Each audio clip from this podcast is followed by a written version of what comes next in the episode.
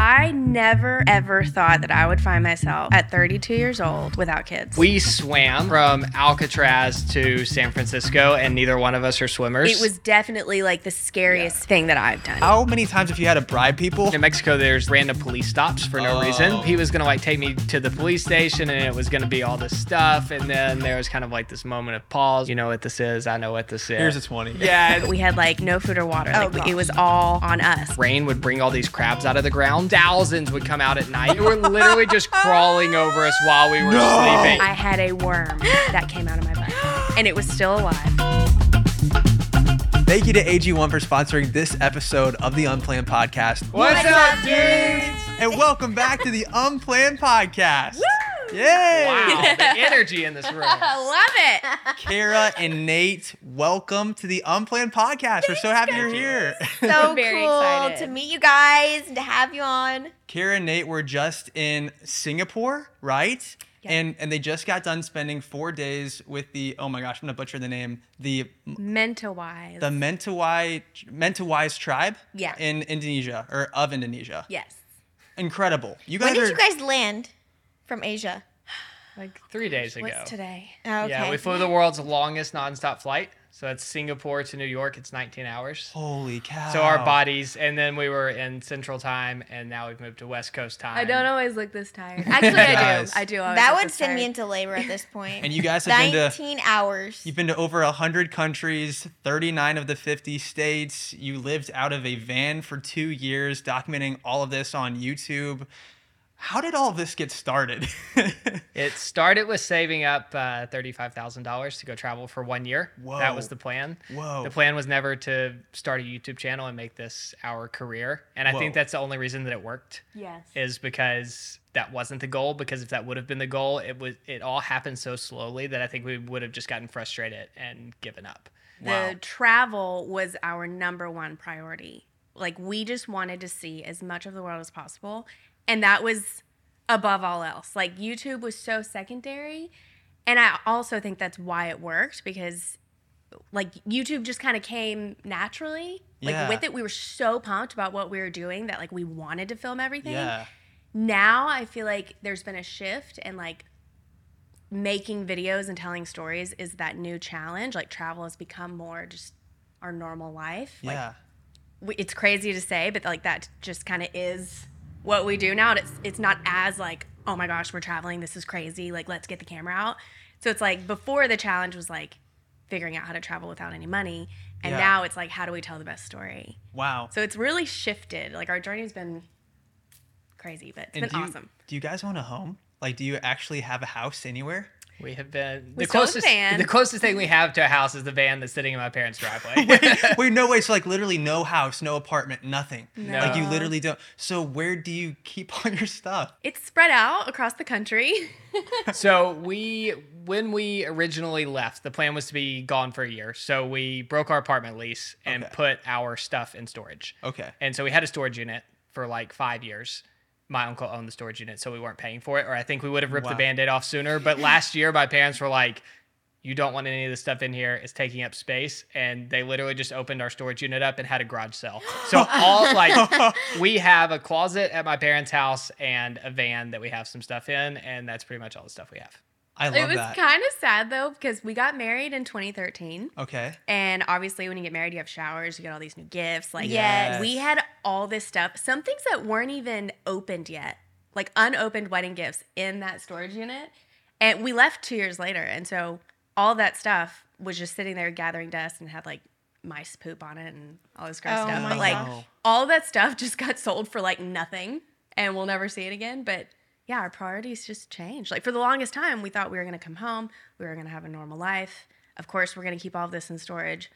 Otherwise, like if we'd have known it was going to turn out this way, we just would have sold it all at the very beginning. But That's Oh a my crazy idea to like travel the world for an entire year. Like whose idea was that? the root of all of our adventures is Nate. Like I just kind of am along for the ride and got really lucky with who I married. But when we got married in 2013, we had never traveled. Like I had been to the beach in Florida. Like we grew up in Nashville. I'd been to Canada like once, and that was about it. Like travel was not a part of our lives, but we really wanted to go on a cool honeymoon, but we didn't have any money. We were fresh out of college. So Nate was in charge of the honeymoon. Do you want to tell your portion of that? Do you know what Groupon is? I feel Yeah. like you might be too Yeah. young Oh, for yeah. My Groupon. mom loves deals and she Okay. gets Groupons for Midwest literally moms everything. love Groupon. Yeah. So, so like around Nate's like your Midwest mom. around the time of our honeymoon, Groupon was like at its peak. And so I booked our honeymoon on Groupon, which Nice. was definitely a risk because I booked this private island in Belize. So had it have not been good, it would have been horrible because we would have been stuck on this terrible private island. But it was actually incredible. Like the Whoa. the Groupon part of it worked out. Shout out Um, to Groupon. Shout out to Groupon. I don't even know if it's still a website. but I it was like the first international trip I'd ever booked myself and I booked it wrong, so we got kicked off a day early. Like the day we thought was before our last day, they were like, "So you're leaving the island this morning?" And we were like, "Uh, "No, no. Wait, where are we gonna go?" We were But- terrified. But it was Like, full, so like, we we couldn't stay. So we literally got kicked off the island. Oh my gosh. So we booked a hotel at the like port town that Okay. left off, which was not the island that we had been on. Yeah. Very different. I remember we we checked in and they handed us a can of bug spray, and that was like their there will be bugs in your room. This is our solution. Here's your, here's your can of bug spray, Oh and we just come from this beautiful all inclusive island. But that night there just happened to be this like lobster festival in town. And we went out and explored the local town, and that was one of the best days of our entire honeymoon. And I Whoa. think that planted a seed for it was really cool getting to see local life in this country. Let's start to do some more of it. And also when we when I planned our honeymoon, I was like just figuring out how we could do it as cheap as possible. And I discovered uh, credit card miles and points. And so I signed up for a first travel credit card and used that credit card to get a free flight. And then that hooked me and that was like my hobby for the next three years was how can we sign up for these cards and work the system and get a bunch of points and so the first two years we were married we traveled to 13 different countries using miles and points and just like working the system See, Matt doesn't acts like he doesn't care about points or the travel miles, and look at them, thirteen ah! countries on There that. you go. Sorry, You just I- need to do it No, right. we I were guess I- obsessed. he gives Okay. people grief for it. He really does. No, it was like a full time hobby. Like we both had full time jobs at the time, but like as soon as I would get home from work, Nate worked from our apartment.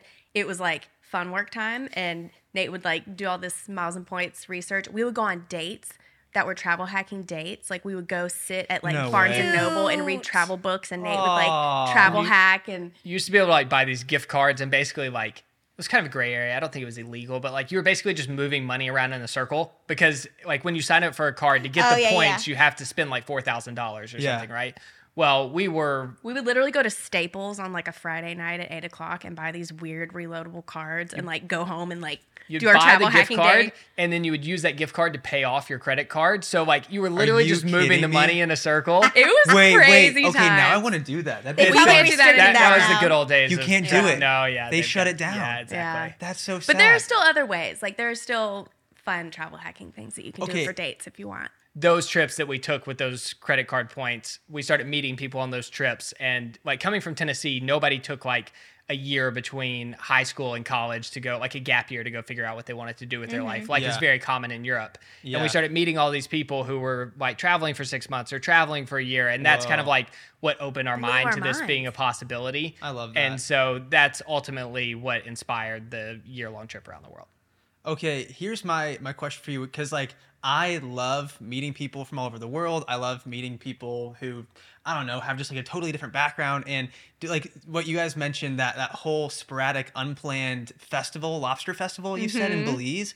That sounds so fun. But then my holdup though is like I don't know coming from I'm I grew up in St. Louis, Missouri, and some people are like, "Oh my gosh, St. Louis, it's so dangerous." It's like St. Louis is not dangerous. Like, sure, there's dangerous parts, but like, there's it's very, very safe. And I feel like everywhere in the world has that. There's always Well, if you know, if you're a, like a resident, you know what to do, where to go, where not to go. Exactly. And so like when I go to other countries, it's not that I'm like scared. I'm just like I have literally no freaking clue like which parts are the safe parts and which parts are not the safe parts. So Mm. then how did you feel comfortable like, oh, this is let's just go out and like go to this lobster festival. Like how did you how did you know it was safe, I guess? I think that's kind of the beauty of it is we were just like so blissfully unaware. Like we were just so fresh to everything that we were pretty wide eyed. Like when we got kicked off our island and went to mainland Belize, like it is not honeymoon vibes over there.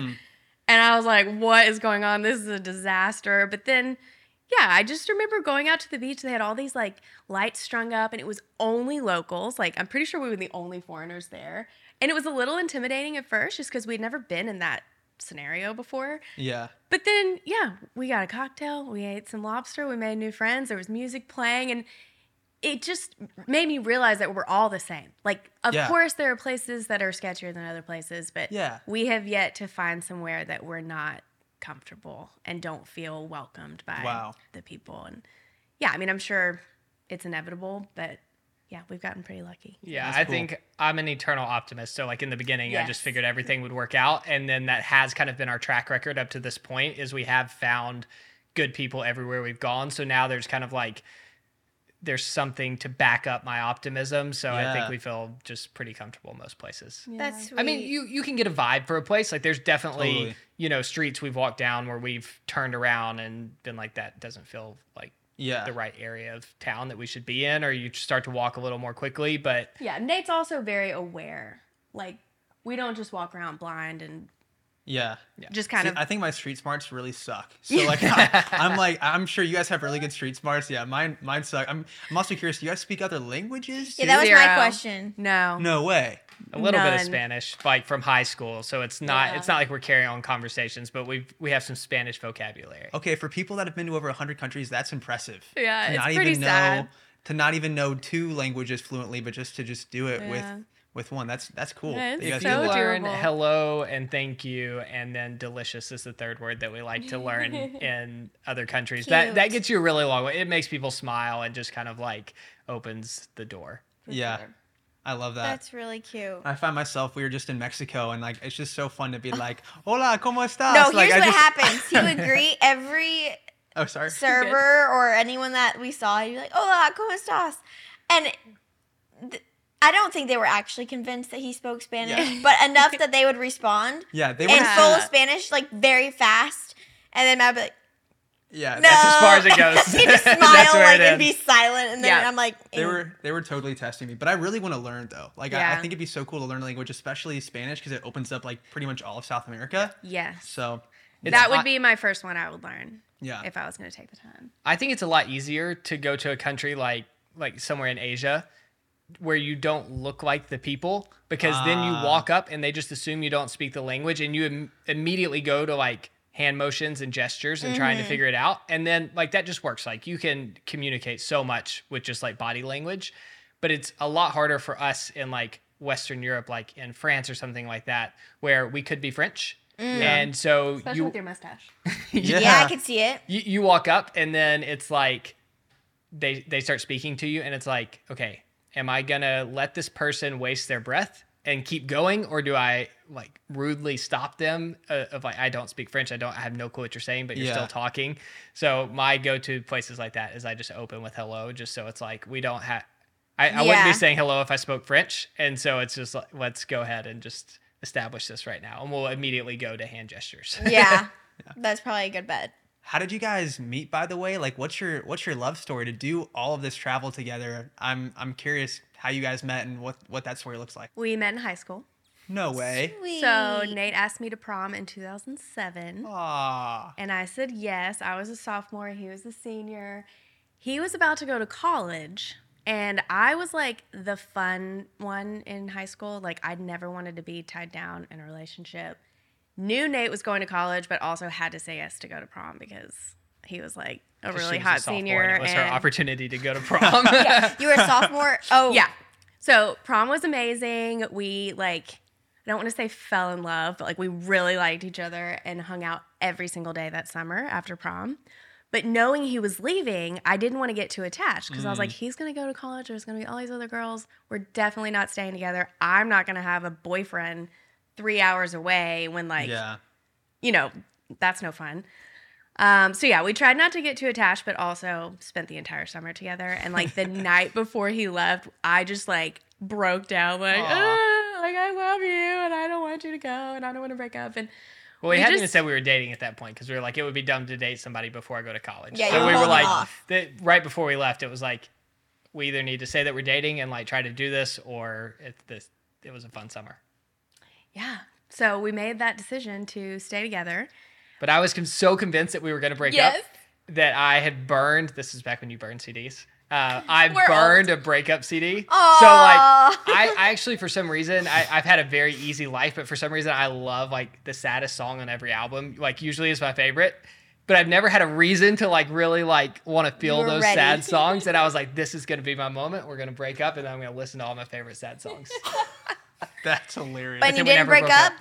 We never broke up. no way. know. It- And this was yeah. when this was you were 17. No wait, 18 and 16. Yeah, 18 Wow. and 16. And he was three hours away. And like I cheered. And so every Friday night, I had to be at like whatever sports game was happening at my school. And so like we really didn't see each other that much. Like it's not like I could go up to visit him every weekend because I was busy. And And, your mom wouldn't let you. my mom was a little protective at the time. Fair enough. Good for her. Um, but yeah, Nate came home every once in a while, and I think that's why it worked for us in the beginning. Like we were kind of forced to have this like, you know, like we just talked on the phone every night. There were no physical distractions for like two whole years, basically. And we really just got to know each other. It would have been so easy to break up because Yeah. we never would have seen each other again. It would have been like, we're done, bye. And easiest breakup ever. Like we wouldn't Yeah. run into each other. Like we would have just been completely separate. Um, and there was just no pressure. Like the Nate wasn't jealous. we just didn't put any pressure on it and stuck with it long enough that it eventually worked. yeah, yeah. And then I ended up coming to the same college once I finished high school, and we got married right after. Did you guys get married in college or no, right after. Oh, Right after, yeah. so Ah. I graduated in 2013 in May, and we got married in June. See, we we broke the mold and made made our family mad by getting married in college. Oh, you did? My brother did the same.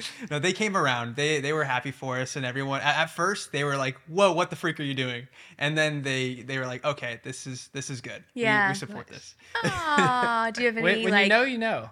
Yeah, I, exactly. Yeah, like looking back? Do you feel like that was crazy, or are you glad you did it? Glad we did. I'm so Yeah. glad we did it. Yeah. It is crazy though. Like Yeah. I was engaged Yeah. at 19. I think mm-hmm. about that now and I'm like that is why my parents had a heart attack. Yeah. Like of mm-hmm. course that's Yeah.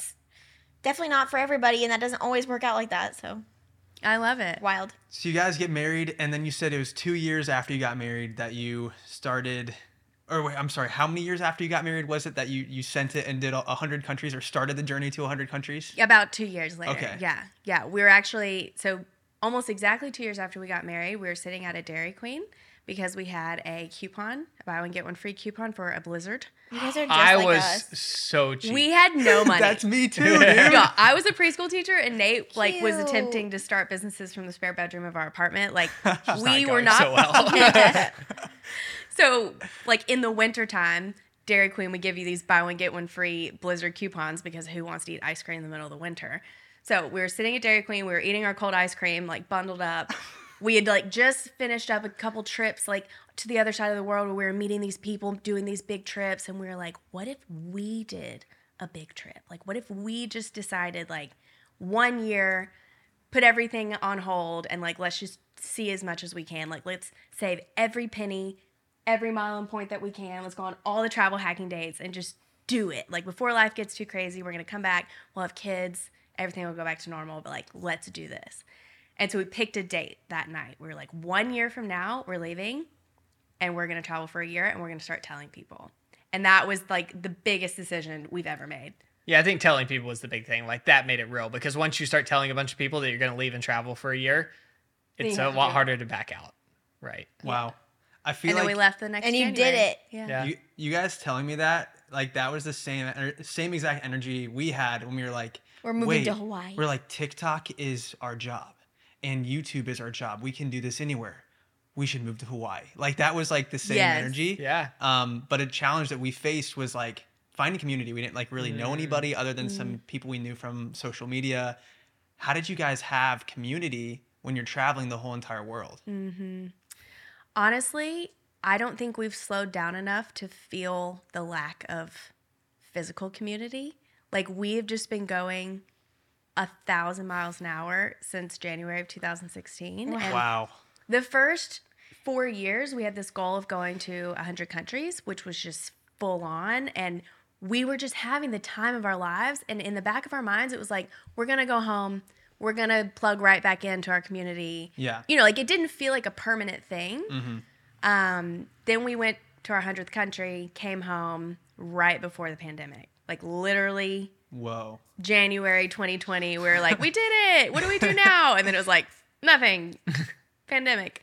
Um, so we were kind of forced to slow down for the first time. But we were back in the US. We had made some other YouTuber friends at that point that we could really relate to, thankfully. Like, I do think that was a huge part in us feeling less lonely during the craziness of 2020 and 2021. Um, but yeah, we have a very strong digital community Ah, now. so FaceTime? Like, do you guys FaceTime your parents every week or Yes. siblings, or how Yeah. how do you stay connected with people when you're traveling?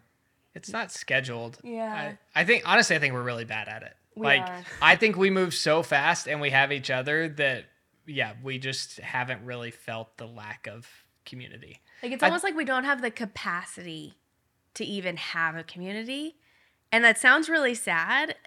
I think one day like we will slow down and like have more like deep connections with people. Yeah. But I really like as like cheesy as it sounds like we have each other and I don't know what we would do without each other. Truly. I don't know how anyone does it alone. Like if I was doing this alone, Oh it would have been over a long time ago. Like it is the only reason we are still able to live this life is because we're able to do it together and like mm-hmm. split the roles. When I'm feeling down, Nate picks up the slack, vice versa. The other day I was like fully out of it, slept for 24 hours, and Nate literally went out and filmed an entire video Which by himself. kind of makes me sound bad, but No, you were no, I just gonna lay you in bed to. all day. Happened Yeah. to be your anniversary, you know, your ten your ten Ten- year 10 anniversary. years. I'm gonna go film this video. You lay in bed all day. it was all I wanted. Something I really like about your videos is like they have like definitely an educational aspect. Like you do a bunch of history and like geography like tied in there. Thank you. Like, do you have a team that's doing research Oh. for you, or are you as the team, the research team? we have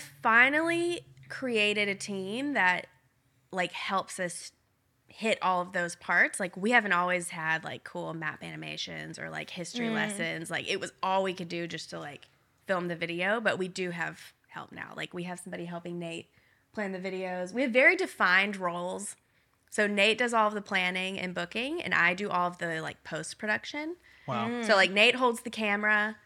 He makes all the decisions on like where we're going, when we're getting there, and what we're filming, and then like everything after that is me. Kara pretty much just shows up every day and she's like, "What are we doing today? What coun- what country are we going to?" Literally. She's been down for pretty much anything for the last seven years. You But- guys make so, a good team. Yeah, it I- sounds like well, you're a planner too. I think Yeah. that's why it worked in the beginning because it wasn't hard because we both fell into roles that we enjoyed. And I think had one of us been forcing ourselves to do something that we didn't enjoy doing, Mm. Because this wasn't like our life goal wasn't to be YouTubers. Yeah. And but because Kara enjoyed the editing aspect of it and kind of like the posting on social media, and I enjoyed the travel planning and the business side of things, we just naturally fell into those roles. Mm. And so it just felt easy. Mm-hmm. Does working with your spouse ever get tough though? Because like you're, it's not like you can leave Yes. the office, go home, and then talk talk crap about your coworker to your spouse because your spouse is your coworker. We still do that. Well, not, not- I think not only is it hard working with your spouse, but working with your spouse in a creative way because there's no right or wrong, Terrible. right? Yes. It's all black and white and gray. And so Oh. what you think awful. the video should be or what you think the video should be, it's not right or wrong. It's just your preference versus her preference. And, And I we could not be more creatively opposite. That's so. So opposite in every way. Kara may have succeeded without me, but there's no way I would have succeeded without Kara That's because. I tried to like suck all of the personality out of our videos. I like love cinematics. I love Ah. like I didn't realize this until it became a trend, but like me and Wes Anderson have very similar eyes Oh, for like yeah. I love like a nice straight lined up shot. I want to the, the lighting point where to be he'll good. ruin a moment. He Oh. will ruin a moment because the lighting wasn't good. And I'm like, we will never recreate that because you just ruined it. And now No. it's going to be planned. And I'll get so mad. And then I'm so worked up that I can't even be on camera anymore because I'm like, I'm mad at you. I'm not going to redo that just because the light was flickering. That was your fault. That was And now that your- moment is past. And this is where it gets hard. Well, so as a creator myself, I noticed you guys did a very good job of capturing the moment of you guys going out of the shoulder of Christ the Redeemer in Mm. Rio de Janeiro. I was watching that video and I'm like, wow, you guys must have had like a plan to capture, have a camera somewhere else. I don't know if it was a drone or where you had the camera, but you guys come out of of the top of the the statue and it's just like, wow, that and and and the moment was really cool. How did you Mm. how did you capture that moment in that video? There was a lot of pressure on that. like anytime there's like a one take, like this is only happening once, it's very stressful because Yeah. Nate loves to plan things out, redo things if they don't go well. Yeah. Drives me nuts. I love one time. Like I'm like, let's do this. Let's not plan anything. Then it gets weird. That's Abby. yeah. So we just discovered this camera. It's called an Insta 360. Have you ever used one? I've heard of it. So like we had used a few like versions of like 360 cameras in the past. Didn't love them. It's too much of a pain to edit. Yeah, it was a lot of work to edit. We didn't really find where it fit in our flow of filming things, and so we just decided like we don't use those cameras. Yeah. Then last summer we were hanging out with our friend Louie, and he had one, and he was like, "Oh, check this out!" And I think he like went underwater with it. I can't remember what it. Oh no, we were riding those e foils. You know Oh, those crazy I like want to floating ride one of those so oh, So bad. fun. They're so So crazy. It fun. looks yeah. so Oh. difficult. Very. Yes. There's a high learning curve. Really? But so fun once you get it. Yeah.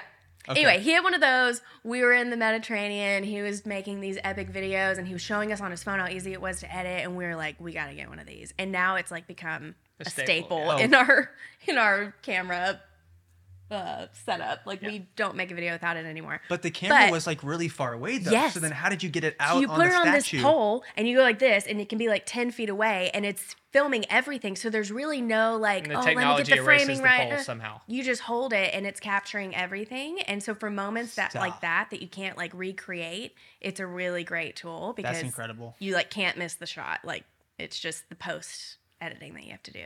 And you had a drone flying around you guys too, right? We did end up putting the drone up. That's right. Yeah, we thankfully that was like a bit we we did get the moment that we like popped out of the arm and kind of had that first Yeah. like moment of like wow, we're here and that was very like that was real. None of that was redone.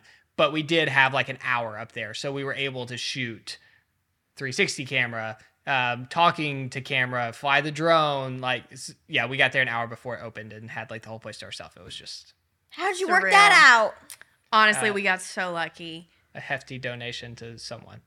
That's all I'm allowed to say. it, That took, it sounds took so We are required to say that you cannot recreate this experience, and we really are just very lucky. Yeah, but it, we took- also it took a lot of convincing to be That's able really cool. Whoa. But that was So- like the culmination of visiting all seven wonders of the world, and so Yes. we wanted it to be Yes. special. Yeah. That's, epic. That was. I mean, yeah. that really is. which Yeah. which one's your favorite of, of the seven wonders of the world?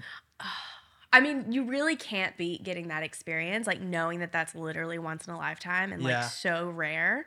But we really, like that whole video, we realized how special each of our experiences were at all Mm. seven because Yeah. somehow we had found ourselves like alone at majority of them. Yeah, what we didn't like intentionally go to all seven wonders of the world. We just we intentionally went to 100 countries and in doing so happened to just like visit most of them. So most of them was like we're here in Rome. We might as well go to the Colosseum, you know. Mm-hmm. I see all these news articles about like the happiest country in the world or like the the country with the nicest people in the world. I feel like you guys are the right people to ask. Okay, which country has the nice people and or the nicest Mm-hmm. people, and which country has the happiest people? Would you say? Yeah. We've found that the countries that get the least amount of tourists are always the nicest Wow. because they haven't been like jaded. Ah. You know, like they haven't been overrun. They're not like Yeah. tired of tourists. If Taking you rude encounters. with Yeah, people. or like if you live in Rome and you see a tourist, well, there's going to be a hundred more past you that day. You can't go out of your way to do something special for every tourist that you see. But Totally. in 2019, we went to uh, Kurdistan in the north of, in the north of Iraq, Oh. and so they rarely get tourists. I've And never it was, like, experienced anything like that. Everyone we met on the street was just like so happy that we were there visiting their country, Wow. and we're giving us food, like literally just like baking bread and then giving it to us, not trying to sell us a single thing. What? No one could speak English. We would just sit on the sidewalk with these local people and like talk with our hands and laugh and drink tea. And I've never felt so welcomed in a place in my entire life. That's That's sweet. It was the most beautiful thing. And, you know, they had no agenda. Like they just wanted us to feel welcomed. And the best thing that happened on that trip we had like a tour guide driving us around, and you could go up into the mountains and see all these crazy ruins and like Saddam It was Saddam Hussein's Hussein's house like palace that had been Yes. bombed. Whoa. all Oh my kinds of crazy stuff. We ended up getting stuck in a snowstorm with this guy. What? So we pull over on the side of the road. He's like, "We can't go any further. It's snowing too hard. It's not safe." And we're like on the side of a cliff. This huge tour bus of like They had come Iraqi from, people. Yeah, they come from Baghdad in the south where it's a lot warmer, so they never see snow, and they actually come not to see Saddam Hussein's palace, but just to see snow. Yep. So they pull up behind us. They had to stop too because the bus couldn't go any Yeah. further. And they pull out this huge pot and like start a fire and start making this like bean stew. Okay. We find ourselves having this like dinner party on the side of the road with all these Iraqi people eating beans. And we were all just laughing and like not communicating with words whatsoever, but just had the best time. And Had it a was snowball fight. Oh, we had a snowball It was like. Yeah. what is our life right now? Like we're in Iraq having a snow a snowball fight right below Saddam Hussein's palace. But it was And just that's just the last place I ever would have expected to say, like, we're the nicest people in the world, but they truly are. And I really do think it's because they don't get tourists often. So when they do see tourists, they all they want is for us to have a positive experience. And it was the best thing. I'm literally like getting chills over here, like about about to tear up. That's so that's so special. Really yeah, that's really cool. Going to all these different countries and experiencing all these different cultures, like how have you guys been able to like remain culturally sensitive and like appropriate in Yes. like your content? especially as people online because i feel like it's so easy to make a mistake that you're not aware of that could be something sensitive to a certain culture how do you how do you navigate that Yeah. I will say it's it's scarier now than it used to be. Like our first several years on YouTube, we were just so like kids clueless. kids from Tennessee having no Yeah. clue. Like yeah, I mean, we genuinely like we probably did say embarrassing things in some of our Yeah. past videos, and we probably did say something that was offensive unintentionally. Like sometimes I look back and I'm like, I can't believe we got away with saying that. Yeah. But like, or just going in and being like, "Ooh, this is gross." Like we would Oh. not do that now. Yes. Yeah. but I would do that all the time in our old videos, Yeah. and I didn't think anything of it because we weren't, we didn't have as many people watching, and Totally. you know, we were making videos for like our parents. It wasn't like we were trying to be influencers. And so we Uh-huh. were brutally honest a lot of the time. But it I've just wasn't really a thing. Like cancel culture didn't really exist. Yeah. Like well, 10 years I feel like also we grew pretty slow, right? So we've been doing this for seven and a half years now. Okay. And so it's just kind of, there was never really a time where something went viral that just really like grew our channel. Mm-hmm. And so I think we kind of like slowly learned, which was looking back, like in the beginning, would I have loved a viral video? Yes, but I don't think we were ready for it. And I think it actually would have hurt us more. But it was like our audience just slowly grew. And as you start to get more people watching your content, you start to get more feedback on it. And so I Mm-hmm. think we just kind of like have slowly learned over time. Like and not to say we won't mess up because Yeah. we probably Yeah. will, but Yeah. I do think it is just naturally easier for us now to be just aware of Yeah, yeah. what's appropriate and how not to offend anyone. And in a way, it's kind of sad because I probably would like to be a little more honest sometimes, but yeah people are scary. yeah People are no, can- cancel culture is scary i They're mean so mean. Uh, yeah. Like, there's so many amazing people who watch our videos, and Oh. I'm so thankful for the audience that we have now. Like, I love reading messages and comments. Mm-hmm. Like, it is one of my favorite things to do. Like, maybe it's not like the healthiest thing to do. Like, people say, like, you shouldn't read the comments, but like, ours are great and I love them. Yeah. But there are a handful of ones that make me sad, Yeah. and they're just always going to be there. And yeah, we just do our best not to offend anyone.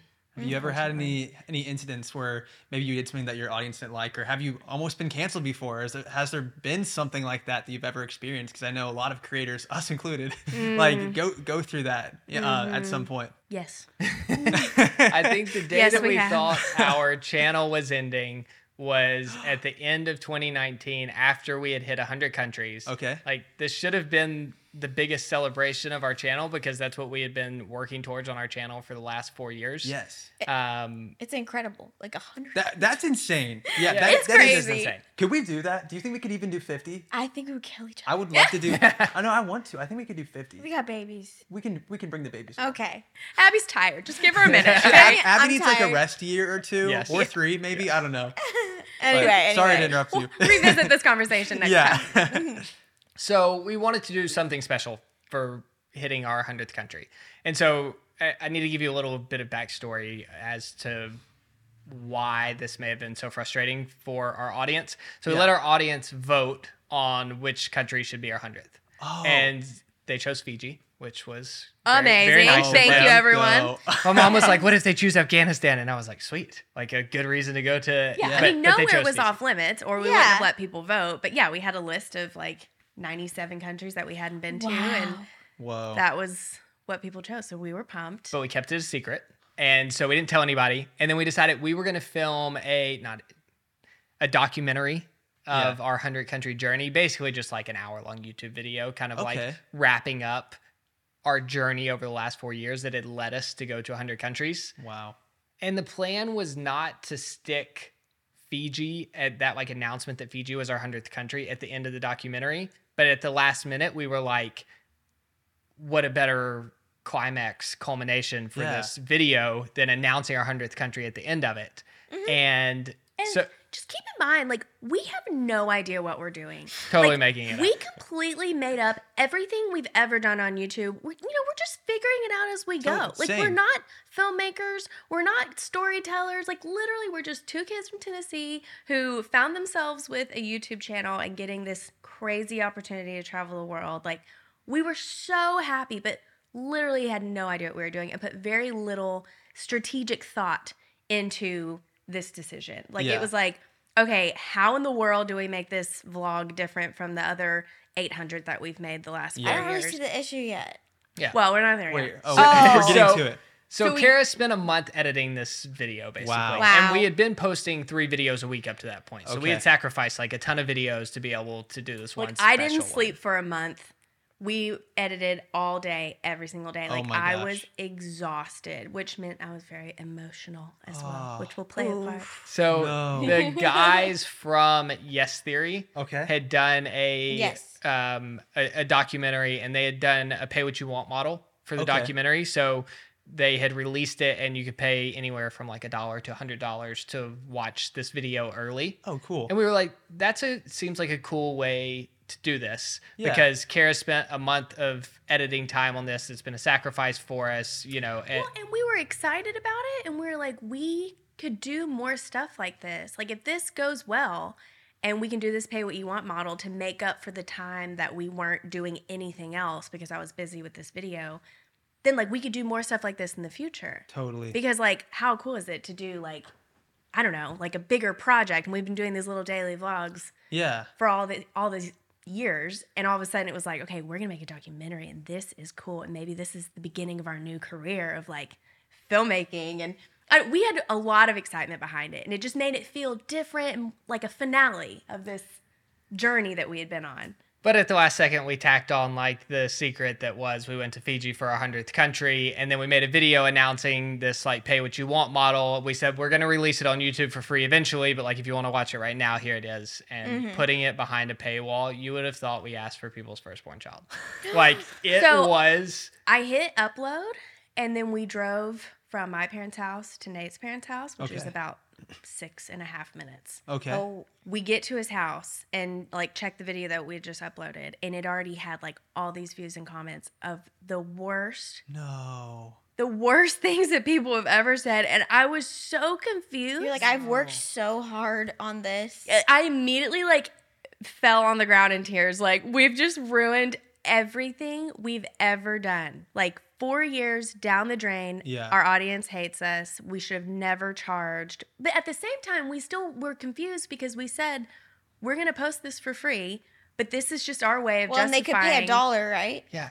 Yes. I, I think I'm uh, still very look- confused by Looking it back, all. for sure, we made like the way we communicated it. The expectations were completely off. Like we did a horrible job because we Oh. were just making it up. Like and Yeah. this, it the whole project turned into way more than we thought it would Yeah. be. We were just trying to get it out there by the end, and we had never said we're going to do a documentary. We had never said that's where we're going to announce Fiji. We had never said anybody was going to have to pay for it. And then we just released this video with like Yeah. all this information at once. And I think what happened was we f- felt like we've made 800 videos of free content for Yeah. all of these people. And so, Yeah. like, we didn't see anything wrong with asking for a dollar if they wanted to watch it early. But all of these people felt like they were the reason. And to to their defense, they were as well. Like without people watching the videos, we never would have been able to go to 100 countries. And so I think they almost felt like we owed this video to them, Ah. and then we charged for it, and it was manipulative and. Um, it was Ye- a very big buzzkill. how did Yes Theory do it without getting hate? I, I think it was the communication. Yeah, I and think it they- wasn't the culmination of four years of their channel. either. oh, okay. Yeah. That makes sense. Well, we see that all the time. Even if we post an ad on something, it's like, oh, my Oh. gosh, I used to like you. Now you're just money hungry. It's like we've posted a thousand totally free videos constantly. Yeah. And it's like, this is how you're able to continue making videos that are free, is because every once in a while you have to make money doing what you're doing. Yeah. And I think like big corporations or like traditional media companies have like they have like a team of 50 people to fill every role and so they're aware of like oh we should be careful how we communicate this like pay pay how what is it called the Pay what you want. the pay what you want model uh, because they're like oh because if we don't communicate it, it people could be mad and so you guys just like we're like oh we'll just let them know real fast and yeah, Yeah. this will be our biggest video ever Yeah. and and you had no idea what was coming um so I'm, s- I'm so sorry that happened to you guys that's not that's not fun to deal with Yeah, I mean it. It was gonna happen eventually. Like I don't think you can do what we do and not mess up. Thank you to AG1 for sponsoring this episode of the Unplanned Podcast. AG1 is a daily foundational nutrition supplement that supports whole body health. I've been drinking AG1 in the mornings before my workout, and it's fit very nicely into my routine. I like the way that it makes me feel. It just feels healthy and feels good. And my brother also wanted to try it, so I got him a bag. We've heard about AG1 through a lot of other podcasts that have mentioned it, and it's been cool to try it out finally for myself. Yeah, I think the reason it's making you feel better is because as I looked more into AG1, it's a nutrient replenishment and it also supports overall gut health because there's prebiotics, probiotics, plant based enzymes in there to support digestion regularity and overall gut health. I kind of think about it like I approach eating vegetables. Like something that I'll do often is eat a whole entire bag of peas. Oh, gosh. I love to eat a whole bag of peas. I hate when you do this. or a whole entire bag of broccoli, like frozen. You just like microwave it and it's like boom, and then you just eat it. And I just feel good after I do that. But luckily, AG1 tastes like way better than um, and vegetables. it doesn't smell like farts. Drinking it in the mornings has been has been awesome because it actually it tastes tastes better. It doesn't taste like farts. Doesn't smell like farts. If you want to take ownership of your health, try AG1 and get one year free supply of vitamin D plus five free AG1 travel packs. Go to drinkag1.com slash unplanned. That's drinkag1.com slash unplanned. Check it out. I didn't know that we were giving all that away for free. That's pretty cool. Well, it's AG1's doing it. It's Ah, not us. thank you, thank you, AG1. Thankfully, I feel like it went away pretty quickly. Like Nate posted a photo of me very upset, and I think Oh. that kind of helped some people understand that like Yeah. this wasn't just a vlog that we were just like making you pay for for no reason. It was like a bigger thing for me, and I also think we realized it was our fault in a way, and like that kind of helped us get through it. But Yeah. we also kind of set us up for that response by sharing very openly our financials for four, Four years. years. So Wow. like Nate has always been like the business guy and like loves numbers and loves business and like had tried to start multiple businesses before YouTube and then YouTube ended up being the business that worked even though that was supposed to be the fun like side project. Yeah. Um, but like he's always had this like business mind towards it, and I'm just that is so not me. But like year one, Nate was like, "We should start an email list," and I was like, "An email list? Like who does that?" Like Nate, it's like 2018. like we don't people don't email anymore. But like Nate started an email list, and that turned out to be this very valuable thing. Like you know, he's really smart. Is what I'm trying to say Wow. and he's a huge part of mm-hmm. why we get to do what we do. But also in the midst of that, he started keeping track of every single penny that we spent and made from the beginning. So in the beginning, it was like losing money, losing money, losing money, losing like every month. Oh yeah. Then I- we started making money. That's cool. Can, can I give just a little bit of like Yeah, the yeah, yeah, motivation behind that? I followed a guy who did this for his blog, like when he Oh. was like building a website and trying to turn that into a business, and I found that really inspiring. And so six months into our first year of full time travel, we decided like this YouTube thing's cool. We're loving full time travel. Let's see if we can extend how long we travel by trying to turn YouTube into a business. Yeah. And so when we made that decision, I also decided to document it through these income and expense reports of this is how much we're spending now. We're losing money every month. But follow our journey as we try to like start making money from this so we can continue to travel. That was kind of like the motivation behind it. And I never thought we would end up making good money from it. And so as we drew closer to the end, we we hit a million subscribers in our hundredth country. Like the timing of that just could not have been like finishing our goal of 100 countries and hitting a million subscribers at the same amazing. time was just mind blowing. It's like the pinnacle of our lives. Like we're like, it doesn't get any better than this. But so we had started to make good money, and I was still publishing these income and expense reports. Ah, okay. Um, and so I think people saw that we were making money, and then we also did the pay what you want thing, and they were like, "How could Ah. you want more?" And it was like, yes. did we want more? Yes, but also like we had sacrificed in other areas to be able to pull together this month long documentary. Well, I mean, could- we could have done it for free, and the business Yeah. wouldn't have gone bankrupt. Well, but think we were making sacrifices. What people don't realize is like you guys grinded for how long? Like you guys grinded for a very long time Yeah. trying to make this work, losing money as a business Mm-hmm. in the hopes that it would turn into a profitable business and then it did. So like you took on this major risk and I feel like that's your reward for taking on that risk.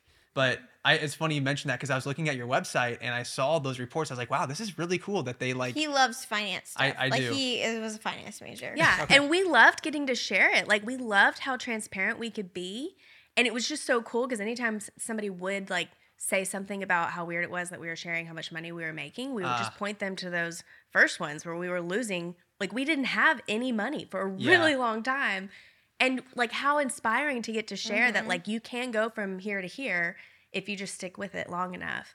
And it just came back to bite us. And it, I do feel like that's the one thing. Like after that whole thing went down with the documentary, like that kind of we never recovered from that. Like we always felt a little sad yeah. that our audience reacted that way, and that like us being transparent ended up being a negative. Yeah. Why does it always happen that way with Mm-hmm. online?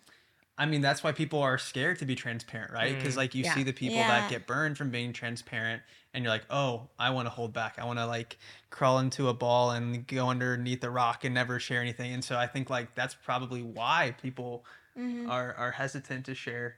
Um, yeah, that's that's crazy. I'm I wanted to ask you guys. I was I was watching one of your YouTube videos today before we met you guys, by the way. Um, and you mentioned having to bribe the police in Mexico on your was it your honeymoon or like what? It was an early trip in our marriage. Okay, Yeah, because so I two year anniversary, I think. and it made me think. I'm like, how many times have you had to bribe people to get out of sticky situations throughout your travels? I can only think of two off the top of my head, and both of them have been police officers that have pulled us over while driving. Wait, okay, One, once driving a scooter in Thailand, okay, and then once driving a rental car in Mexico. So the Mexico story is when you rent a car in Mexico, they make a big deal about the insurance. Okay. Because you do have to like buy Mexican insurance on the rental Ah. car, or you'll will get a ticket or stop by the Okay. police. We had bought it, and I had left the piece of paper in our hotel room. No. So like I knew that we were in the wrong. Like we had done it right, but I didn't have the proof. Yeah. Um, And we decided that we would drive because we were cheap from uh, Cancun to Chichen Itza. So it's like a three hour drive and it takes Yeah. you to a bunch Yeah. of small towns in We Mexico. did that actually. we did. Well, we were on a tour bus. We didn't like Ah. drive it ourselves. We took the water taxi and Yeah. we had a bus. Yeah, that was really cool. So so we drove and we learned in Mexico there's these it's just it doesn't work like the US, right? Like there's it's not like if you're doing something wrong you get pulled over. It's just like there's random police stops for no Oh, reason. Yeah. And uh, we got pulled to the side from one of those. They asked for our insurance. Um, the guy I thankfully had realized that I didn't have the insurance and I don't I guess I'd read a blog about like having to bribe police officers. You probably shouldn't do this. Like you Not our probably proudest moment. because I think the more tourists that do it, the more it becomes an expectation. Like you're just Oh. creating a problem for more people down the road and rewarding True. the police officers for this.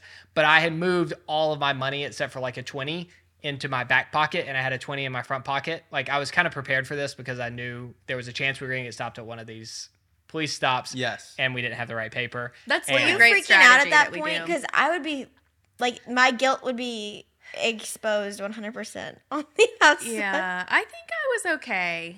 I don't remember it being too crazy. it was almost kind of like this. It was serious, and then you know he was gonna like take me to the police station, and it was gonna be all this stuff, and then there was kind of like this moment of pause where it was both like, you know what this is, I know what this is. It's like here's a twenty. yeah, and it was like, here's my like 20 and my like driver's license. And then after that, it was like he was like slapping me on the back. Like we were like best friend. Like it had gone exactly how he wanted it to. Oh my gosh. Um, Living in Arizona, um, yeah, people go to Mexico all the time, and so we've If had you friends drive that, across the border. that Mm. that have had to bribe the police with like situations like that. So that's and the one in Thailand. What happened in Thailand? Uh, we were driving a scooter. We were probably supposed to have some kind of license, and it was the and same. you and you didn't have the license. right. Did you have the whole? The, I'm sorry. Did you have the whole like money situation figured out with like a dollar in your front pocket too? Oh my gosh, That's kind of like the go-to now. Like if we know we're in the wrong doing something, it's just like that's We don't break the rules that often. put what put what we think is a, an acceptable amount of money in one pocket and the big stash somewhere else. Good travel hack.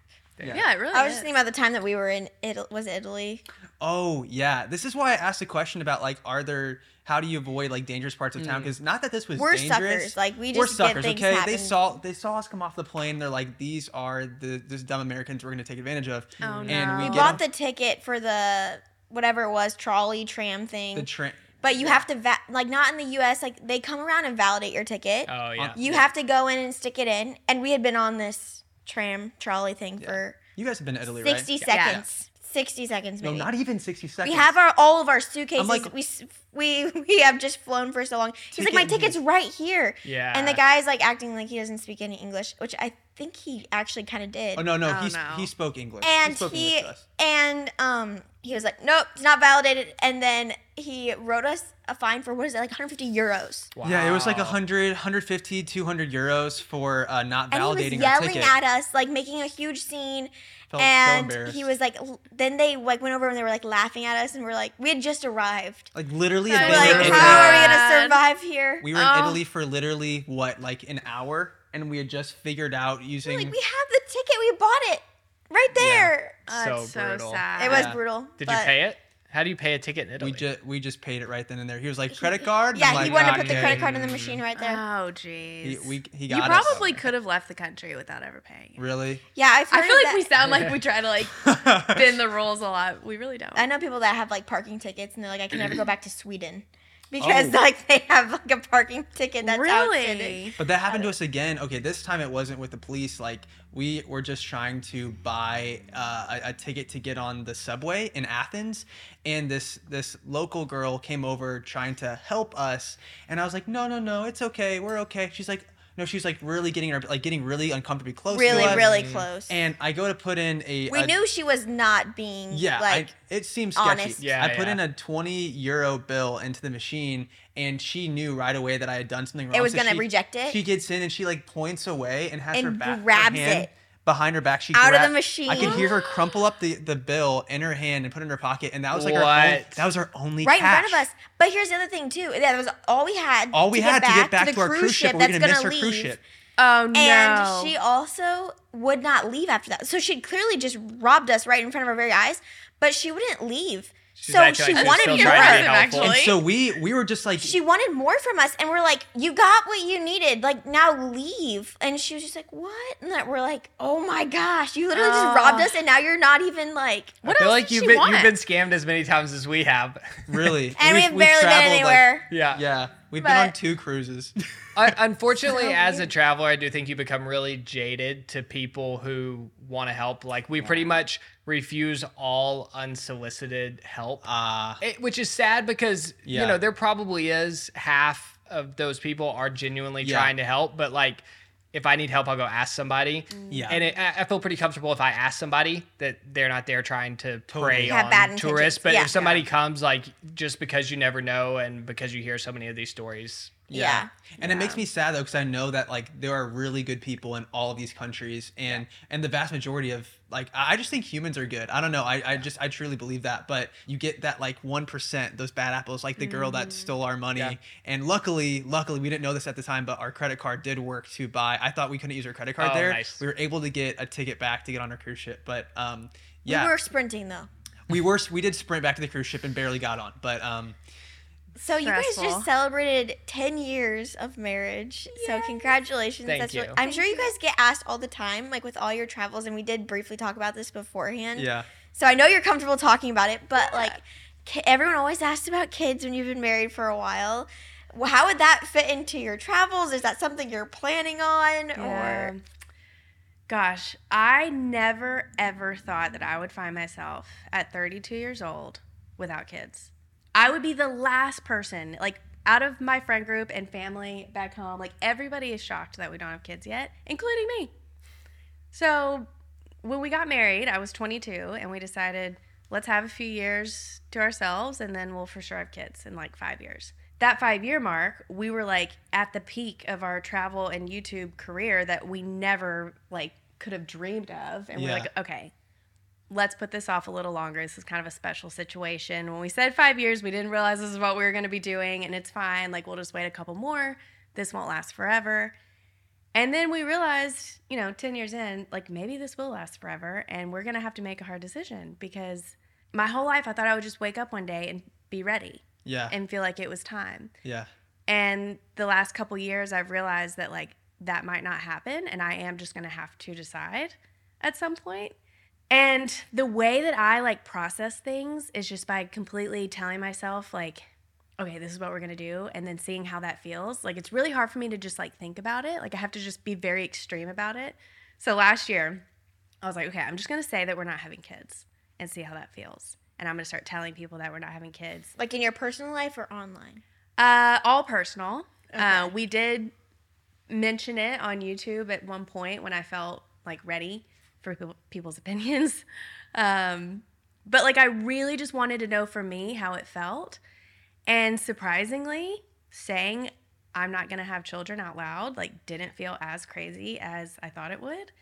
And I've just kind of started processing like what our life would look like without children. And I don't hate it. Like, I, you know, like I love what we're doing right now. But the truth is, we haven't slowed down long enough to really know if that is a void that I'm going to mm. want to fill. Like, we just go so quickly that it's so hard for me to imagine having children.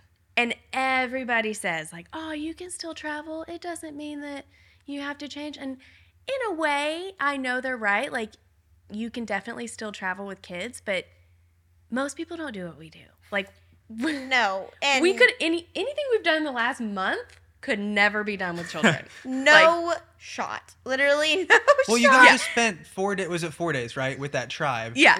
In in fairness to people with kids, the way I found that tribe was through a video of someone that took their kids to go stay with the No tribe. So way. it is so possible. when they're No older, way. of course, like several years from now, we can Yeah. maybe Yeah. A ba- it's start the doing baby right, stage. right. Yeah. But yeah, it would be a huge change in what we're doing right now. And, you know, it's like every day seems to be better than the day before right now, which is so great. Like, we're so happy and loving life. And it just feels like we're constantly like having more fun and like getting the next big thing. And I don't think I'm ready to like change that yet. And we just kind of assume like it, it could all end tomorrow. Like, you just never know with YouTube in our life. And I feel like we're really lucky to have gotten as far as we have. And, you know, I might wake up tomorrow and feel ready, and I will be totally okay with having kids if that happens. But I've accepted that that might not happen. And did you not have strong opinions either way on it? Yeah, I really don't have like I think I've always thought I would be a dad, but I also have never like really been drawn to kids in mm-hmm. the sense that like I'm never going to be the one to convince Kara that we should have kids because I am not willing to like step in and do 80% of the work. You know, like if I talk us into it, I feel like I'm the one that's going to like, Yeah. you know, ne- like I don't want to be like a stay-at-home dad. And mm-hmm. so it like I just kind of feel I, I don't want to put the pressure on her to decide, but I do kind of feel like it needs to be her decision. Yeah. It's very much a team thing, you know? Yeah. So Sure. it's just like I think it's good that you're both like open. It's really nice that we're on the same page about it. On the I Yeah, am same page. so thankful for that. But at the same time, like I wish Nate would just be really passionate one Oh, way or the other. Because then I would go with it. Like I'm a nine on the Enneagram. I don't know if y'all are into that. I'm the peacemaker. Like I'm kind of down for whatever he's down for. And I think that's why our relationship works because he has a lot of crazy ideas. And I'm like, okay, we'll figure it out. I know if, if Nate was like, I think we should have kids, then I'd be like, okay, that was that's all I would need, Yeah. honestly. It's just for him to say like yes, then we would do it. And I'm sure that like I would never know what I ever would have done without this child. Like I know we will Oh, for fully sure. embrace it. Like Yeah. I don't doubt that if we had kids that we would be so happy. And that almost makes it harder because it's like that doesn't mean that we should. Yeah. Anyway, It's if you just- just had a, an opinion one way or the other, then like oh, I could Okay. finally just be like yes or no, and we could just move on. But it is this weight that I carry that I just Well, I, I, think just don't know. like one, we really don't for sure know that it's even an option for us because we've mm. never tried. Oh, okay. But also just the fact that like we've gotten to this point in life where we're like thinking so much about this is pretty crazy because for sure had we never left Tennessee and like started to do something unconventional, we would have had kids 5 years ago. Like that was just a path that you follow. You get a job, you get Yeah. a house, you have kids or maybe you have kids and then you get a house like but you know there's Yeah. just kind of like these steps that you take in life and then Yeah. we left to go travel and that was unconventional and now we have this unconventional job and we just realized like you can kind of orchestrate your life in a different way from what society tells you and i think Yeah. there there's a lot of freedom in that but there's also um, the pressure of the choices when kind of like the whole world is yeah. Well, an yeah, option I, for you I, is- I'm curious if like what how people responded when you said that, even online or in person. Like, were they? Because you clearly would be amazing parents. yeah. But like you're saying, that doesn't mean that you Thank you. need to have children. But right. Yeah, I mean, I think people see me with kids. Like we have kids in our family, and I interact with every baby that I see in public, like every single one. And I think people see that, and they're like, "Oh, you, but you'd be the best mom." And people are really supportive in that way. Yeah, I think overwhelmingly it's been like a positive response of like, you know, if you did have kids, it would be great. You would be great. Don't Yeah. worry. And you know, like that's nice to hear, but it doesn't really help. yeah, like So- it's nice, but I think it's Doesn't good that you're decision. open and like vulnerable and sharing that because there's probably a lot of couples that are in that same position but do feel like they need to follow like some set plan, like life plan, or else like maybe they won't be fulfilled in life. And I don't think that's the case. I'm weird. I just like I just knew that I wanted to have babies. That's very normal. no, that's like, you know, obviously we've all been like recreating for thousands of years. That's a very Yeah. normal thing to do. Like I know that I'm the abnormal I one. think it was my urgency that was abnormal. Well, I was I literally feel- like, it needs to happen to me. I feel like you, Nate, where I'm like, or maybe well, I don't know. I feel like both of you guys, because I kind well, they're of on the same page, man. Well, with yeah, with with Abby though, Abby was like, "We're having kids like now," and I'm like, it was oh. like a desperate thing. Like it Like- was a little scary. But I but we had talked about waiting two years so after we'd been married two years. It's like okay, like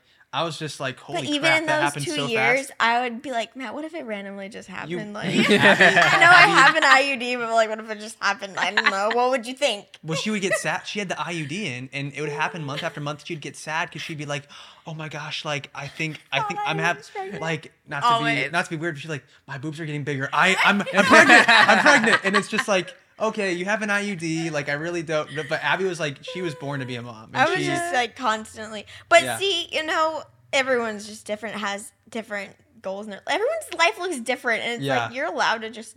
And like us getting married at 20 and 21 and then having kids when we did, like people told us that was crazy and wrong, but it was the right decision for us. Mm. And you guys doing everything you're doing is the right decision for you. And I think that's that's something that people need to realize is there's not this cookie cutter mold that everybody has to fall into. You just got to figure out what's right for you. Yeah. Yeah. Yeah. I do feel like you're so far ahead though. Like we're way older, but y'all are like I feel like you're further ahead in life. You No. you figured No. out how to get the successful career while having kids, and I feel like we've kind of felt like we've had to almost choose, and you've done both, and you're It way younger very than us. That's amazing. what you've no done. shot. Oh, No. Seriously, are Well, you so you. tired? Um, yeah, How do you parent and have? Now that you ask. I don't know how you do it. Well, thank you. I think that even though we do sh- butt heads a lot, we make a really good team. Yeah. Abby has been a trooper. We've been knocking out podcasts in LA these past couple of days, and I'm like, I'm like, are you sure you're okay? Like she's 32 weeks pregnant. Like I'm like, this is you're you're, you're tough, and she's just Seriously. she's a she's a trooper. Popping in really quickly, sorry for the interruption, just to say, hey, have you thought about leaving a review? That's right. Stop what you're doing right now. If you're driving, don't don't do it right now. Just wait until you've parked the car and then leave the review. Be safe. If you're holding a baby, set your baby down and then leave us a review. If you're going to the bathroom, it's honestly the perfect time. You're honestly, yeah. Wash your hands. I love to be on my phone in the bathroom, so you could totally leave a review in the bathroom. But don't forget to leave a review. We'd really appreciate it. and hit the like button and subscribe. Okay, now back to the episode. Something I want to ask you guys though about I'm bringing up van life now because we briefly talked about it earlier. He always talks about. I Everyone always talks so about van life. I feel I like. think it'd be so sick to take our whole family and like just travel the country in a van and see the world and like have those experiences. 'Cause Totally. something that I miss about living in Hawaii is we had this teeny tiny little house. We didn't have a lot of stuff. And everyone there doesn't have a lot of stuff because everything's very, very freaking expensive.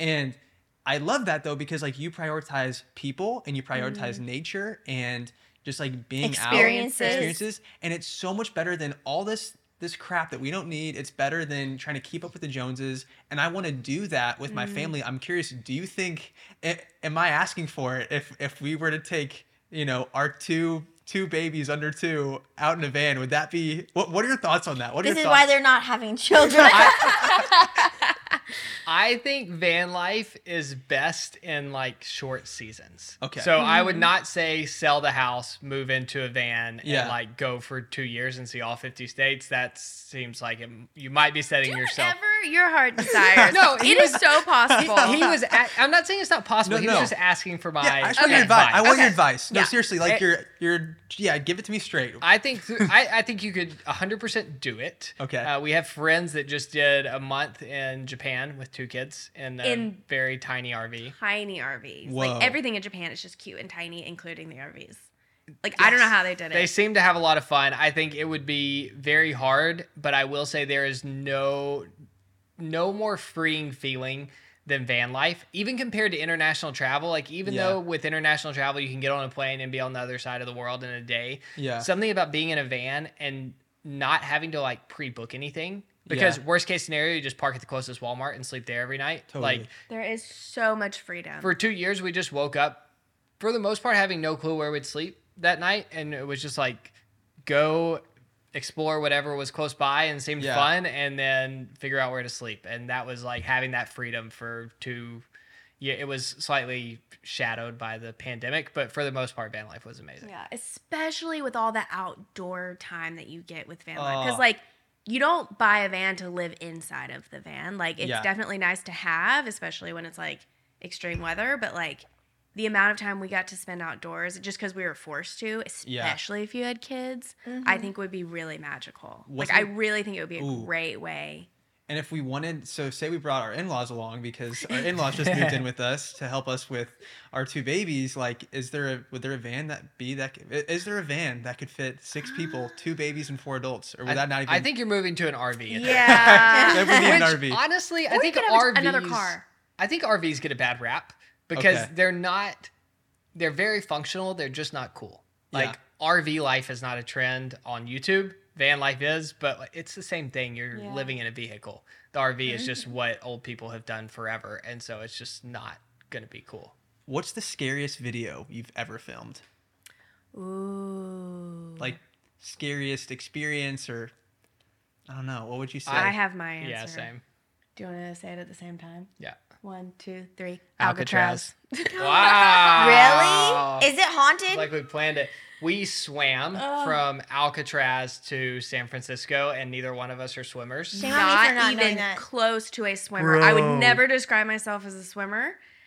But like we kind of found ourselves in oh my god like during the pandemic being attracted to like physical challenges. Yeah. I think because everything was taken away from us and like everything was so scary to post on YouTube about travel that we just like needed some kind of challenge that like we felt in control of and like pushing our bodies kind of became that thing. It just happened naturally. Like we didn't like set out to do like physical endurance things, but yeah, we were enjoying it and someone told Nate about this crazy swim and so of course he signed us up for Well, it. Well, I got an email one day, and we had done posted several things, and they were like, "Next, you should do the Alcatraz swim." oh my gosh. And when I read the email, I was like, "Nope, no way I would ever do that." Yeah. And then when I started to think about it, I realized that the reason that I wasn't doing it was very illogical, which is I am scared of like deep dark water and not knowing what's in the Oh. water with me. That's scary. there have been shark attacks because there are like seals and stuff. Shut up. Like it's a bay, but like sharks get in it. Golly. But- And it's like I've heard of ocean that. I would be Swells. like crapping it's my not pants. flat water. Yes. I would undoubtedly die. There's I no was way I would very- make it. Abby can't swim very well, and I have to help her sometimes. okay, you might not make it. I would the die. Good news is, in, in fairness, you wear a wetsuit because the water's so cold, and the wetsuit does make you more buoyant. Okay. So it, that helps a little bit. no, I would die. How long did it take you to swim from Alcatraz to the shore? I guess An guess. hour and four minutes. Oh my gosh! And that's not- That had to Nonstop feel like the swimming. longest But hour and four it minutes. was an your- out of body experience. Like when I think back to it, I still don't feel like that was me. Like Did you I keep like eyes on checked each out. other? We had Uh, a no. like support boat. Yeah. Um, so we had an angel swimmer in the water with us, making sure we didn't drown, and then we had a boat that was and kind of keeping us beside on course because it's not like oh, okay No, there's yeah. the land jump in you Yeah. had to like swim like this way even though uh, like this was our goal we had to start swimming There's a really this strong way. current that comes and then the, bay. current like I've heard about that. so like it was all i could do just to like keep breathing and kicking my legs and so the person swimming with me would like keep me on track so i didn't have to think about where i was going i just had to think about Keep going swimming. Well, I was watching a documentary about Alcatraz, and people like people that try to escape, they die, right? Like they they get eaten by Oh, a they shark. totally they get, lived. They get swept out. Oh, you think they I, lived? they 100% lived i think they're walking the streets somewhere i mean they're probably like way. 80 now but yeah No the way. people that we Totally. swam with, so we both had wetsuits, booties, um, dry caps. Yeah. The angel swimmers that swam with us did it in just their bathing suits. Oh come on. There are people that like this is their thing is this cold water, open Yeah. water swimming, and they'll go People and swim nuts. like ten miles in this water in just a bathing suit. That's crazy. it's insane. So every time you like think you've done something cool, there's always somebody that's taking it up like ten notches. Yeah. Wow. But for us, that was the scariest thing. Yeah. We were just so underprepared. I don't think it could have ended badly.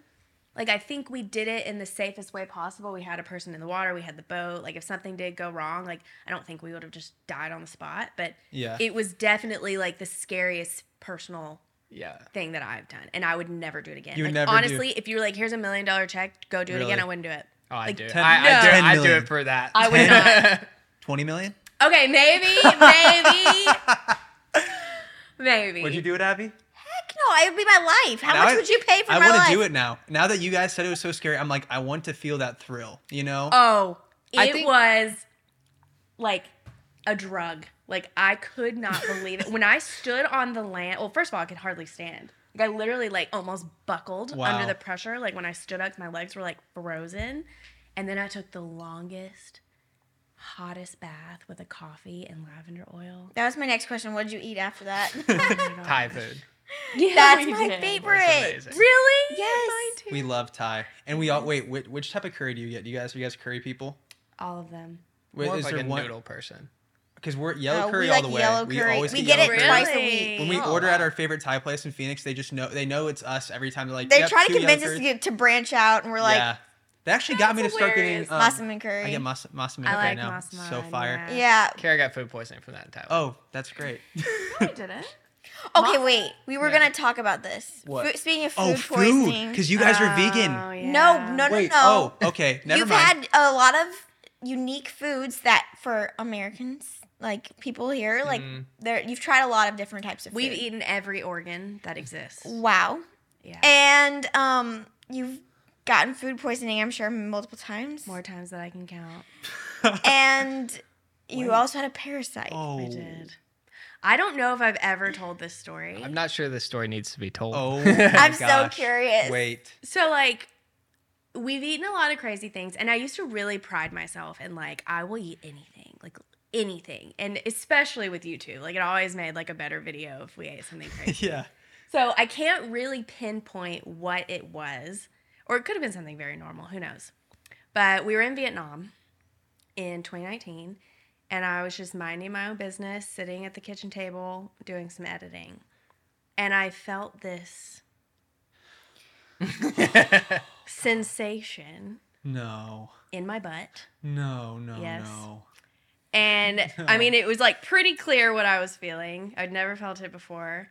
And When I it was ran to clear, the I would have no idea what the heck was going I on. I mean, it just felt very like what you would expect. No. So I didn't even say anything to Nate. Like I'm like, what is happening in my body right now? So I run to the bathroom. I've seen this in the untold stories of the ER. Really? Yes. Th- this is the worst part. At this point, it only gets kind of better. I think. Like it. Well, I wait. So, kid so you like not. an insect went up your butt? I No, kid like you not. what? I go in the bathroom, and I went like this. We and don't I need a visual for this. I had a worm on my finger that came out of my butt. Yes. And it was still alive. And I literally stood there in shock like, what does this mean? What do I do? Are And there then it died. more? Uh, maybe. I don't know. So, It's like 10 p.m. in Vietnam too. No, like no, there's no. no. yes. So I took a picture of it, obviously, because I was like, this is crazy and I need somebody to tell me if I'm going to die.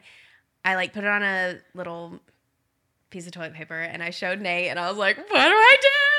And immediately like Googled the nearest pharmacy and there was one that was closing in like two minutes. And so I bolted to the streets and turns out the pharmacy was like basically like a window of a building that like had like a little like garage door type thing. And there's just a man standing there there's a bunch of random like peanuts and stuff. And i was like i showed him the photo. Oh no. I googled like a medicine that you could get in vietnam that would like kill everything and flush it out.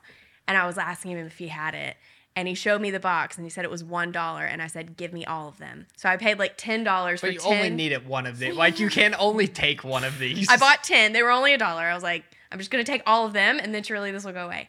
But I started with one and I never had any like symptoms. Like, I think a lot of people get really sick. But like, I had had food poisoning like a billion times. So, like, maybe I technically Yeah. was sick from it at some point and just assumed that it was a bug and like, I mean, not like a physical bug, but. It you know. literally was. And yeah, so I don't know many details, but I took the pill and it never happened again. And Wow. but now I all I have like feelings all the time where I'm like, is it happening again? Like I like always think that I have one now. Like it, it was Wow. traumatizing. Oh, it was that would actually be. traumatizing. And it was just one. It was only one worm. Or did you see just multiple? one. No, Okay. well apparently they like come out when you poop, but they're dead already. Oh, they're already so dead. I still to this Okay. day, this was like four years ago. I inspect every time Okay. I look in the we've really, we've really gone. Hey. Yeah, said, it's- okay. It was so traumatizing. I'm so scared it's gonna happen again. And I don't even know if there are any like long term effects that like, you know, I don't know if they're that scary. Like maybe you have a tummy ache. They I'm feel sorry. very Nate hates elusive. this stuff. I'm sorry. I just I wanted to tell the story. You needed to get that off your chest. Yeah, and you know what? It's fine. Some people like get scared about travel with stuff like this, but you move on. I will say there was a time in my younger life where I would have said like having a parasite is the worst possible thing I could ever Yeah. imagine, and then at some point I realized I wanted to travel so much that if that was the cost, then that was okay. Yeah. Yeah. Have you ever felt like super unsafe, or has there been something that's happened that was truly unsafe, like a near-death experience, maybe? We were in a car crash in Vietnam, Oh shoot. um, but like you could get in a you could get in a car crash anywhere. but Yeah. that wasn't that big of a deal, except that our suitcases got trapped in the back of the uh, car, and we ended up at the police station, and they were having to like cut the trunk open to get our suitcases oh out. Oh my gosh. we have been so fortunate. We have never been robbed.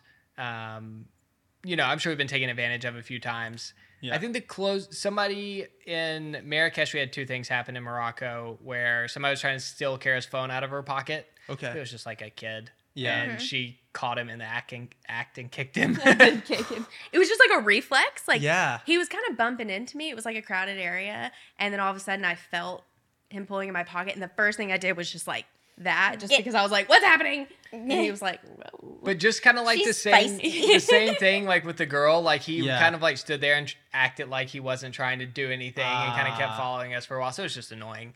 But then we also it kind of turns into this uh, maze of alleys, and we turned down. We were kind of on the main road, and then we turned down one that was dark and quiet to get back to where we were going.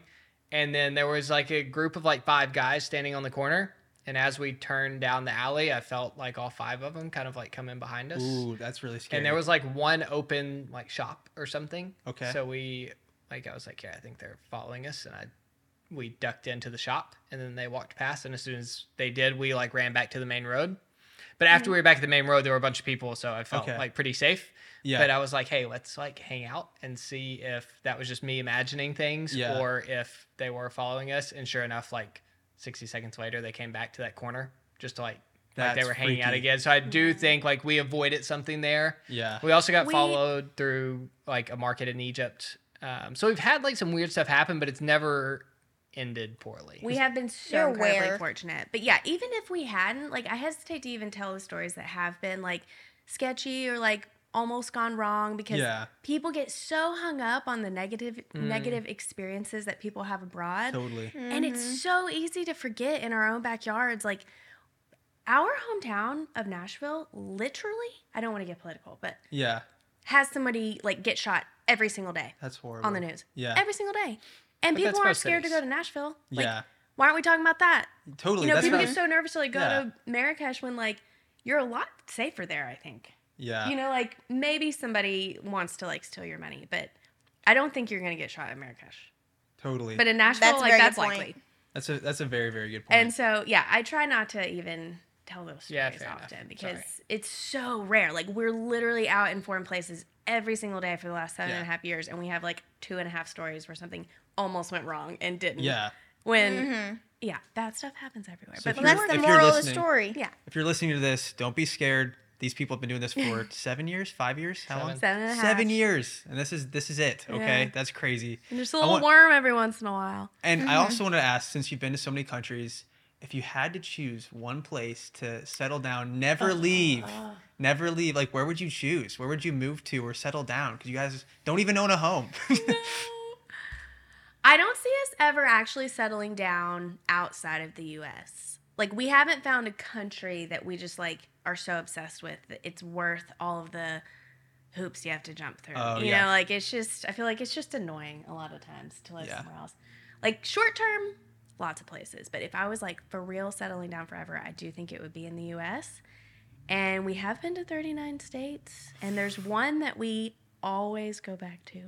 Which Like one? we can't get away from it.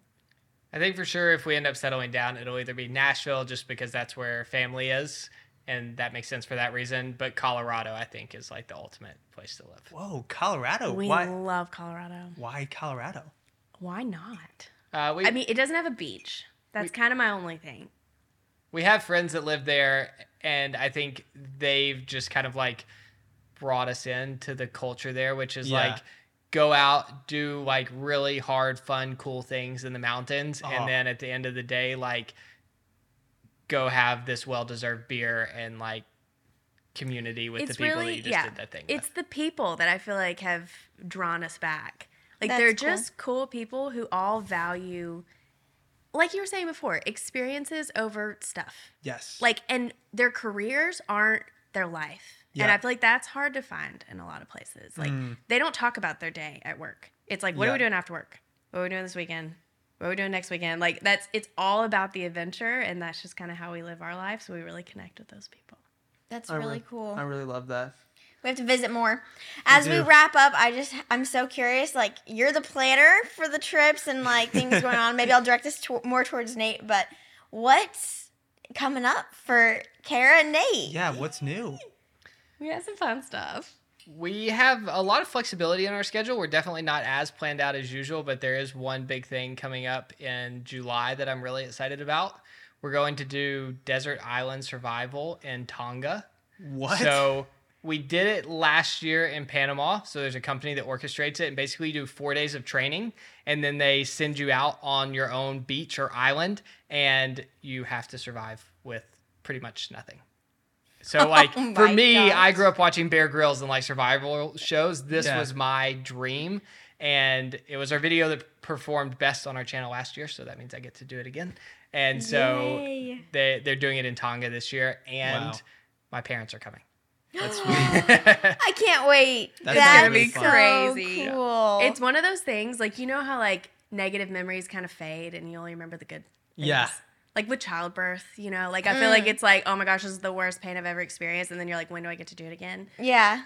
The survival, I, like after Alcatraz, I feel like that was like the next physically hardest thing we've ever done. Like I was half alive when it was over with. Oh, gosh. I lost 10 pounds. I had no energy. Like it was so bad. But like, Wait, how many days?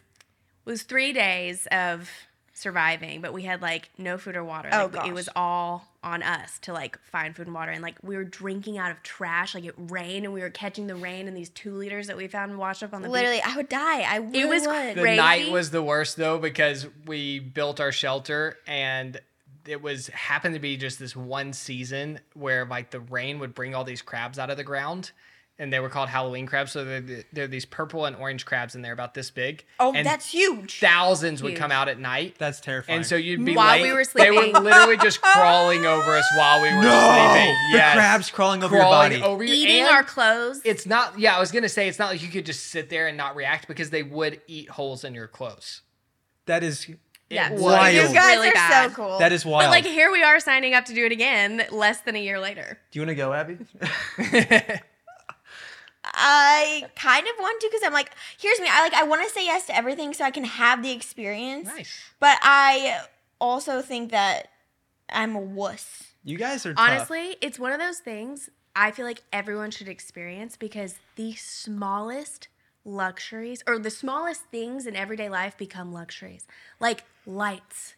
Like for like months after we did the survival, like to be able to see after the sun went down was this miracle. Like we have lights. That's beautiful. And like couches, like something to lean back on. Like you don't have anywhere to sit in the like on the beach. You're just like sitting in the sand. You're constantly dirty. Your back always hurts because you have nothing to lean on. So just like the act of sitting in a chair was like wow.